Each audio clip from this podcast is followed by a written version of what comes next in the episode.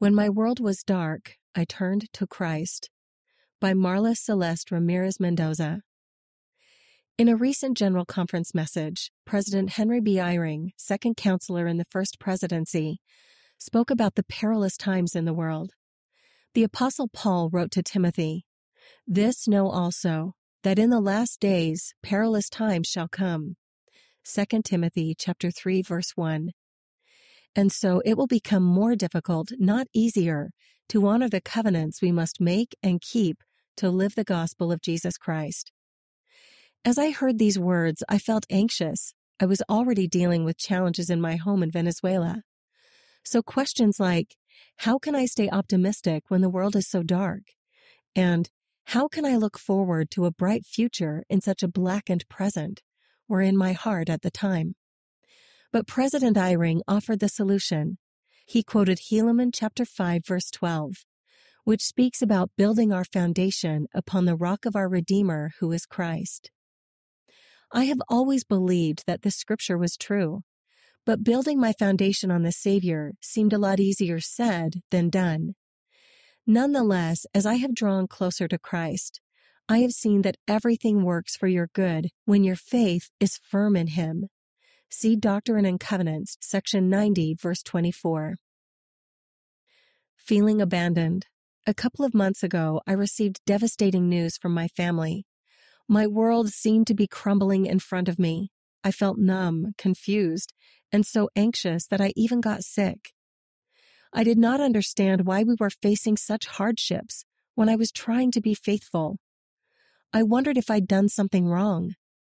The future looked bleak, and I felt abandoned by Heavenly Father and Jesus Christ.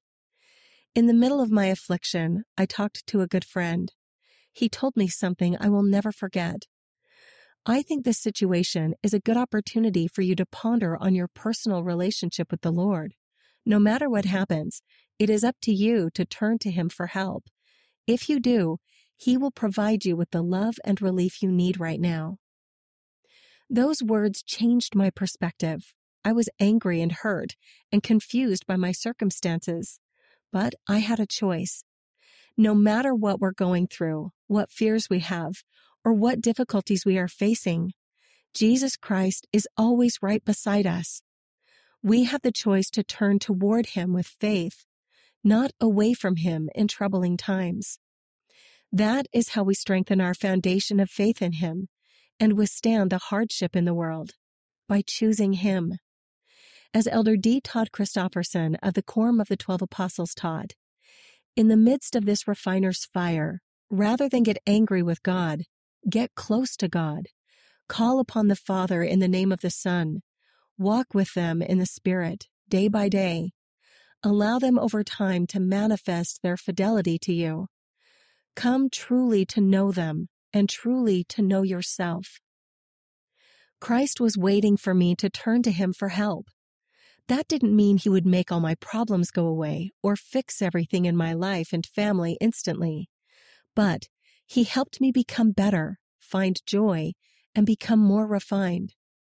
And over time, as I sought the Savior through prayer, scripture study, and faith, he helped me forgive my family members and invite joy into my life again, even though some challenges are still not solved. A promise of safety. These certainly are perilous last days. We hear of wars and rumors of wars, of pandemics, of natural disasters, and I'm sure there will be even tougher times ahead. However, building upon the rock that is Jesus Christ and trusting in Him will always provide us with peace and joy, no matter what we are facing.